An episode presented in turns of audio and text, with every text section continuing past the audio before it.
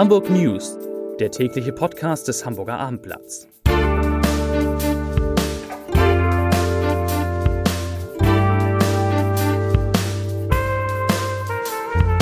Herzlich willkommen. Mein Name ist Lars Heider und heute geht es in unserem täglichen Podcast um eine ziemlich große Überraschung beim NDR um Hamburgs neue Elektro-Tretroller oder Elektroroller, um die Netrepco in der Elbphilharmonie und um die Frage, wie gut denn nun die Wohnungen sind, die nur 8 Euro den Quadratmeter Miete kosten sollen. Aber vorab, wie immer, drei wichtige Informationen in aller Kürze. Ab morgen schimmert die Alster, zumindest in Teilen, für drei Tage lang rot. Keine Sorge, das ist keine neue Algenpest, sondern das Werk des bekannten Hamburger Lichtkünstlers Michael Batz.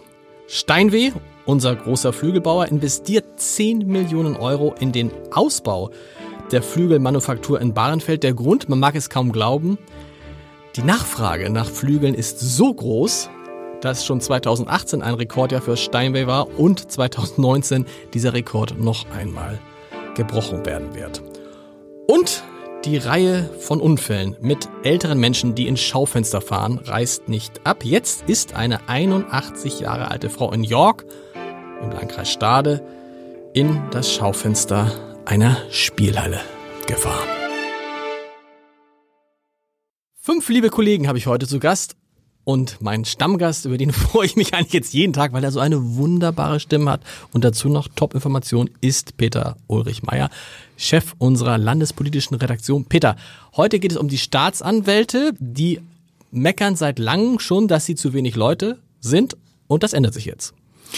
Ja, es ändert sich, weil der Senat beschlossen hat, tatsächlich fast 50 zusätzliche Stellen für die Staatsanwaltschaft zu schaffen. Muss man allerdings sagen, nicht alles werden Staatsanwälte sein, sondern es geht auch um Verwaltungspositionen im Geschäftsbereich, äh, die sozusagen den Betrieb am Laufen halten. Aber das ist schon ein kräftiger Schluck aus der Pulle und es ist, reiht sich ein in mehrere Stellenverbesserungen bei Gerichten und Staatsanwaltschaften. Schon vorher sind es 210 Stellen seit 2000 2015 gewesen. Findet man eigentlich die passenden Leute dafür so schnell? Ich höre aus anderen Bundesländern, dass es relativ schwierig ist, überhaupt noch ja. Staatsanwälte und Richter zu finden. Völlig richtig. Die Konkurrenz äh, zur Privatwirtschaft, also zu Anwaltspraxen, äh, äh, Kanzleien ist sehr groß. In Hamburg ist die Ansage des Generalstaatsanwalts äh, Jörg Fröhlich gewesen, noch finden wir genug, aber wir müssen zunehmend kämpfen um den wirklich qualifizierten guten Nachwuchs. Und tatsächlich ist Teil des Personalpakets, äh, das man jetzt beschlossen hat, auch äh, mehr Werbekampagnen zu fahren und die Nachwuchsgewinnung prof zu professionalisieren. Das heißt, dann gibt es irgendwie an der Bucerius Law School, an, der, an Universitäten, werden Sie Staatsanwalt in Hamburg. So ist es. Nirgendwo gibt es interessantere Verbrechen. Zum Beispiel, nee, weiß ich, versteht da, weiß man das schon? Nee. Nein, also wie die Ausschreibung lauten wird, das weiß ich nicht, oder wie die Kampagnen aussehen wird. Aber natürlich ist es so, dass äh, man im Bereich des öffentlichen Dienstes, zu dem die Staatsanwaltschaft gehört, nicht mit dem Geld locken kann. Da genau. kann man nicht mithalten. Aber schon kann man sagen, dass es ja durchaus sehr interessante Bereiche auch im Bereich der Strafverfolgung gibt, wo man sich auch sehr qualifizieren kann. Und dann tritt ein Effekt ein, der natürlich ungewollt ist staatlicherseits. Wirklich qualifizierte und auf Spezialgebieten hoch äh, engagierte Staatsanwälte werden dann von renommierten Anwaltskanzleien rausgekauft, weil die sich sagen, das Know-how können wir auch gut gebrauchen. Sehr gut. Vielen Dank. Peter, ich bin gespannt, zu welchem Thema du morgen kommst. Matthias Popin ist da aus der Landespolitik Schrägstrich Lokalredaktion. Du bist eigentlich ein großer Experte für die Politik in Schleswig-Holstein, hast dich aber heute und in den vergangenen Tagen mit den E-Rollern beschäftigt. Ist das richtig oder das, wie heißen die richtig? E-Roller, E-Tretroller? Weil treten Elekt muss man Elektro-Tretroller heißt sie. Genau. Und die sind ja jetzt erlaubt, nicht nur in Hamburg, richtig?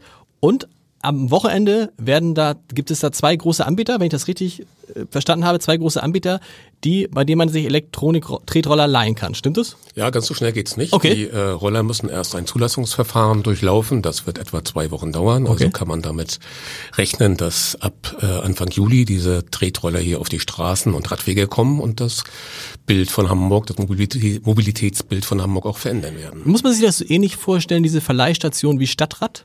Nein, es wird ganz anders funktionieren. Es gibt keine festen Verleihstationen. Die Roller können auf der Straße quasi angemietet, äh, freigeschaltet werden und können auch auf der Straße irgendwo wieder abgestellt. Ich kann das stehen lassen, wo ich will. Ja. Und äh, eine App zeigt mir, wo in meiner Nähe ein Roller ist wahrscheinlich, ne? Ja. Mhm. Genau. Bist du, gibt es schon erste Erfahrungen, wie diese Dinger fahren, wie das ist, wenn solche äh, Geräte, die ja doch etwas schneller sind als der normale Tretroller in so einer Stadt wie Hamburg, im Einsatz sind? Sie sind ja äh, begrenzt auf Tempo 20, schneller können okay. Sie nicht fahren. Sie sollen auf Rad, Radwegen fahren. Äh, das könnte eventuell ein Problem sein. Sie dürfen allerdings auch, wenn es keine Radwege gibt, auf den Straßen fahren und werden dann natürlich auch ja, für ein bisschen äh, Bremse sorgen auf den im Straßenverkehr. Ich hatte gehört, du hast recherchiert bei den Parteien, die so sagen, ist ja alles schön und gut mit dem neuen Mobilitätskonzept für Hamburg, aber wir müssen jetzt schon aufpassen, dass es nicht zu viele Leihmodelle gibt. Also Car2Go, Stadtrat, jetzt das, ist, man kann sich E-Roller leihen. Also man hat das Gefühl, überall steht irgendein ein, ein, ein, ein, ein, ein Fahrzeug, was man sich leihen kann. Ja, das ist ein großer Markt, dieser E-Tretroller-Verleih, Dienst oder Service. In Paris gibt es ja schon zwölf Anbieter. Da gibt's, stehen 20.000 Tretroller auf den Straßen und Wegen herum. Deswegen hat die Stadt auch gerade beschlossen, dass es Begrenzungen geben muss, dass also an bestimmten Stellen diese Tretroller nicht abgestellt werden dürfen. Zum Beispiel? Äh, zum Beispiel äh, von Notre Dame oder an äh, okay. Parks äh, und äh, solchen Dingen. Ähnliches schwebt äh, der Hamburger Bürgerschaft auch vor. Nur gibt es dafür keine gesetzliche Grundlage. Derzeit ist es nicht möglich, diesen Verleihdiensten zu verbieten, ihre ihre Tretroller in bestimmten Gegenden nicht abzustellen. Was wird das kosten? Steht das schon fest? Äh, die Preise sind sehr unterschiedlich. Äh, in Paris äh, gibt es einen Anbieter, der ein Euro verlangt als Grundgebühr und 20 Cent für 20 äh, Minuten. Okay. Was andere Anbieter nehmen werden, Jetzt weiß man noch nicht. die Geschäftsmodelle sind da sehr unterschiedlich. Also in zwei Wochen kann man die Elektro-Tretroller testen. Ein Wahnsinn, stehen die überall rum. Ich lasse meinen, glaube ich, auch, lasse den jetzt mein Fahrrad auch mal einfach irgendwo rumstehen. Irgendeiner wird es dann schon mitnehmen. Vielen Dank erstmal an euch beide und jetzt freue ich mich sehr über Verena Fischer-Zernin, die gestern Abend in der Elbphilharmonie war und dort die große Gala der großen Anna Netrebko miterlebt hat. Verena, das Erstaunliche war ja, dass äh, Frau Netrebko zu den Superstars gehört, die sich ganz schön lange Zeit gelassen haben, um in die Elbphilharmonie zu kommen. Es war ihr erster Auftritt. Soweit ich weiß, ja, ich war auch erstaunt, aber es wurde mir so gesagt. Wie war es denn? Es war sehr lebendig, es war grandiose Stimmung, es war, äh, sie hat fantastisch gesungen, sie hatte eine fantastische Mezzosopranistin an ihrer Seite, Agunda Kuleveja oder so ähnlich. Es waren alles, glaube ich, alles Russen, Russen alles alle sangen Russisch. Okay. Ein rein russisches Programm, das fand ich ganz toll. Ähm, ja, und äh, drei Männer waren auch noch dabei. Und ihr Ehemann war dabei? Ihr Ehemann war dabei, ihr Sohn war dabei, den sah man hinter der Bühne schon so ein bisschen auf und ab hüpfen und dann durfte er mit auftreten und die Blumen übergeben. Die Frage ist ja immer, wenn Sänger und Sängerinnen in der Elbphilharmonie auftreten, wie kommen die mit der besonderen Akustik zusammen, die ja offensichtlich nichts verzeiht? Da hat äh, Anna Netrebko gar keine Probleme gehabt. Hatte sie nicht, weil sie auch sehr ähm, darauf geachtet hat, sich immer schön zu drehen und alle zu erreichen. Und es war auch, es war auch wirklich deutlich zu merken, dadurch, dass sie sich so drehte, dass der Schall wirklich sich echt mitdreht. Also man, man, es war dann gleich sehr viel leiser, wenn sie woanders hinsang. Und ähm, das ist den Leuten wohl auch aufgefallen, haben mir einige gesagt. Da ist wahrscheinlich gestern keiner vorzeitig gegangen. Da ist keiner gegangen, da hat keiner böse reingerufen. Es gingen allerdings ein paar Handys los. ist, und es war eine Gala. Ne? Das ist ja auch immer sowas, das muss man mögen. Eine Gala, das ist also, das heißt, Anna Netrebko hat jetzt nicht die ganze Zeit gesungen.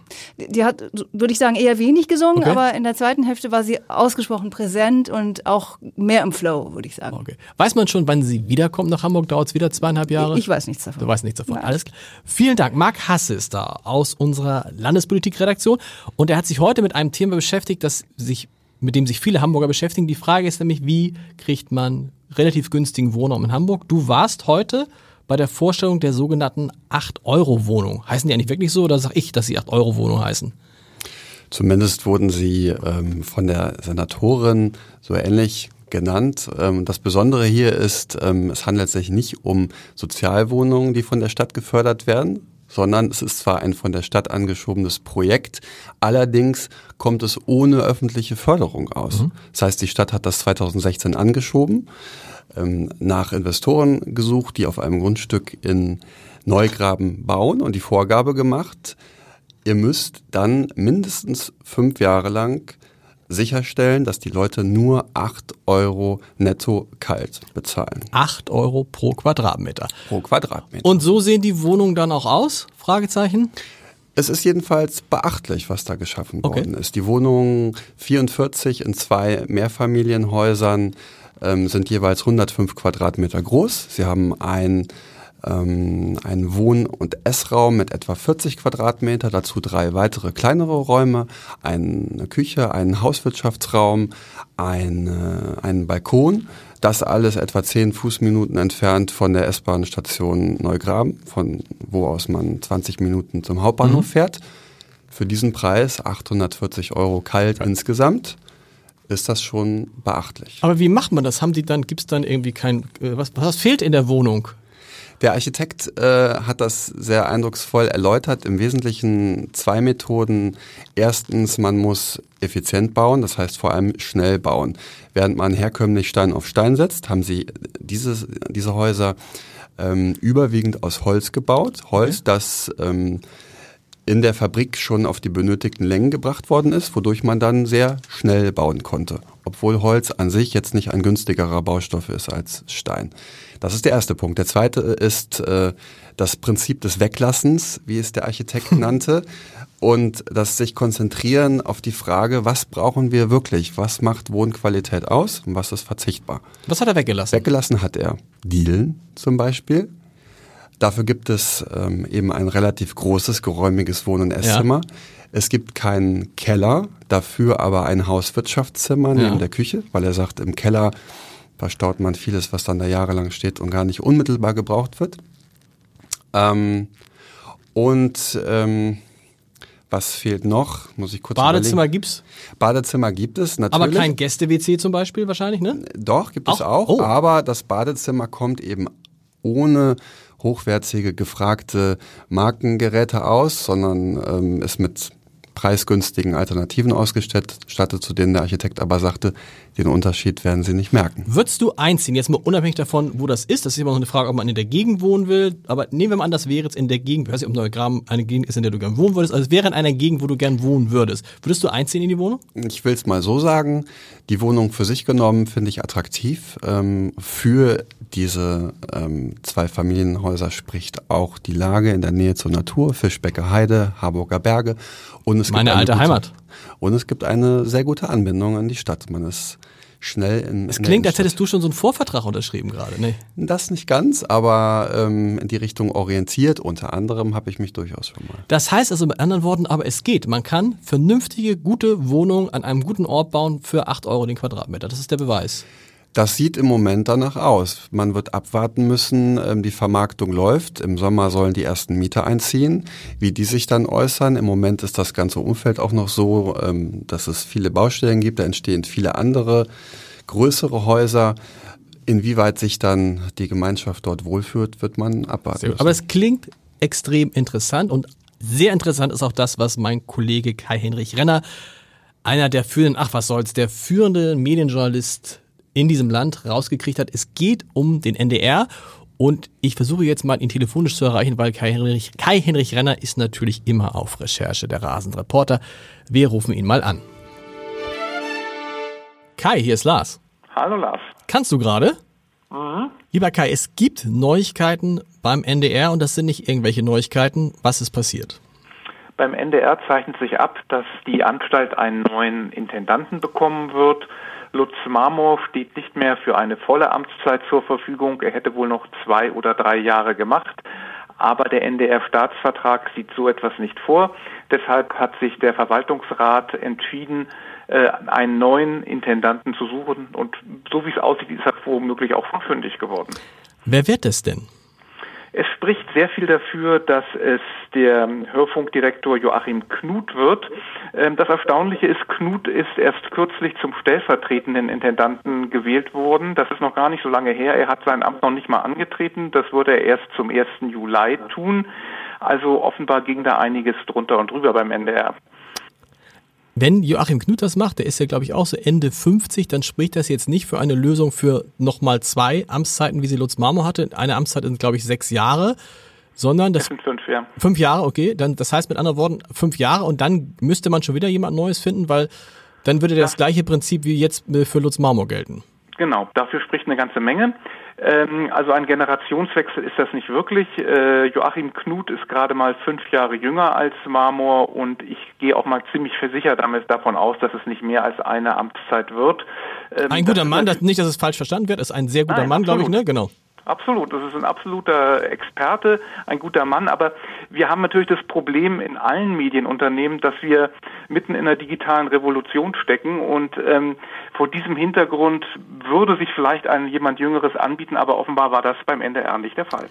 Wenn wir dann nochmal fünf Jahre vorausschauen, gibt es da schon welche, wo man sagt, huh, das sind so Kandidatinnen, auf die wird man in den nächsten fünf Jahren gucken müssen. Es fallen immer wieder die Namen Patricia, Patricia Schlesinger, das ist äh, aktuell die Intendantin des äh, RBB in Berlin. Neulich habe ich auch gehört, Anja Reschke könnte man sich, könnten einige sich vor so einen Posten vorstellen. Was ist an solchen Gerüchten dran? Also für Anja Reschke ist das eindeutig zu früh gekommen. Anja Reschke ist ja im Moment die Chefin der Innenpolitik. Sie ist noch nicht mal Direktorin. Ähm, aber in fünf Jahren, wer weiß, also absolut vorstellbar. Und bei Patricia Fliesinger gibt es das Problem, äh, dass sie beim e RBB noch mitten im Umbau steckt. Also die stand überhaupt nicht zur Verfügung, auch wenn das vermutlich einige beim NDR gehofft hatten. Auch da wird in fünf Jahren alles anders aussehen. Lutz Marmor selber hat im Podcast bei uns gesagt, Anfang des Jahres, dass er noch sehr, sehr gerne weitermachen würde. Und es sah lange danach aus, äh, dass es so kommt. Es ist tatsächlich jetzt daran gescheitert, dass eben man nicht drei Jahre machen kann, sondern man muss fünf machen. Das hat mir Lutz Marmor genauso gesagt. Ich habe auch gar keinen Anlass an seinen Worten zu zweifeln. Ähm, ist natürlich richtig, dass das nicht im NDR-Staatsvertrag so drinsteht, aber ich bezweifle auch, dass es im SWR-Staatsvertrag drinsteht.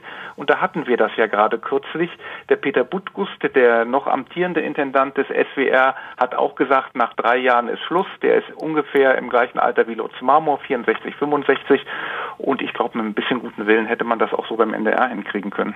Wie traurig war Lutz Marmor jetzt? Was hattest du für ein Gefühl?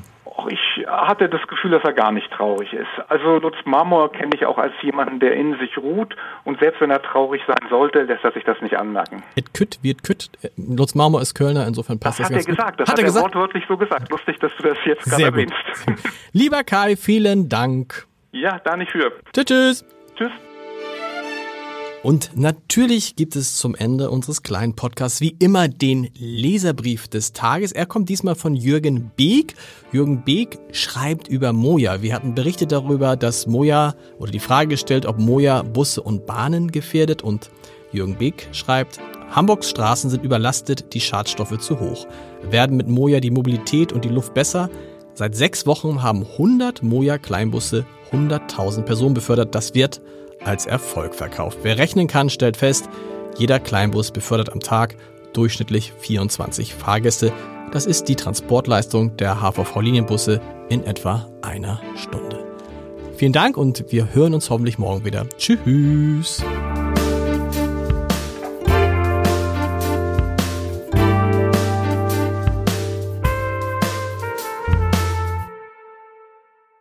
Weitere Podcasts vom Hamburger Abendblatt finden Sie auf abendblatt.de slash podcast.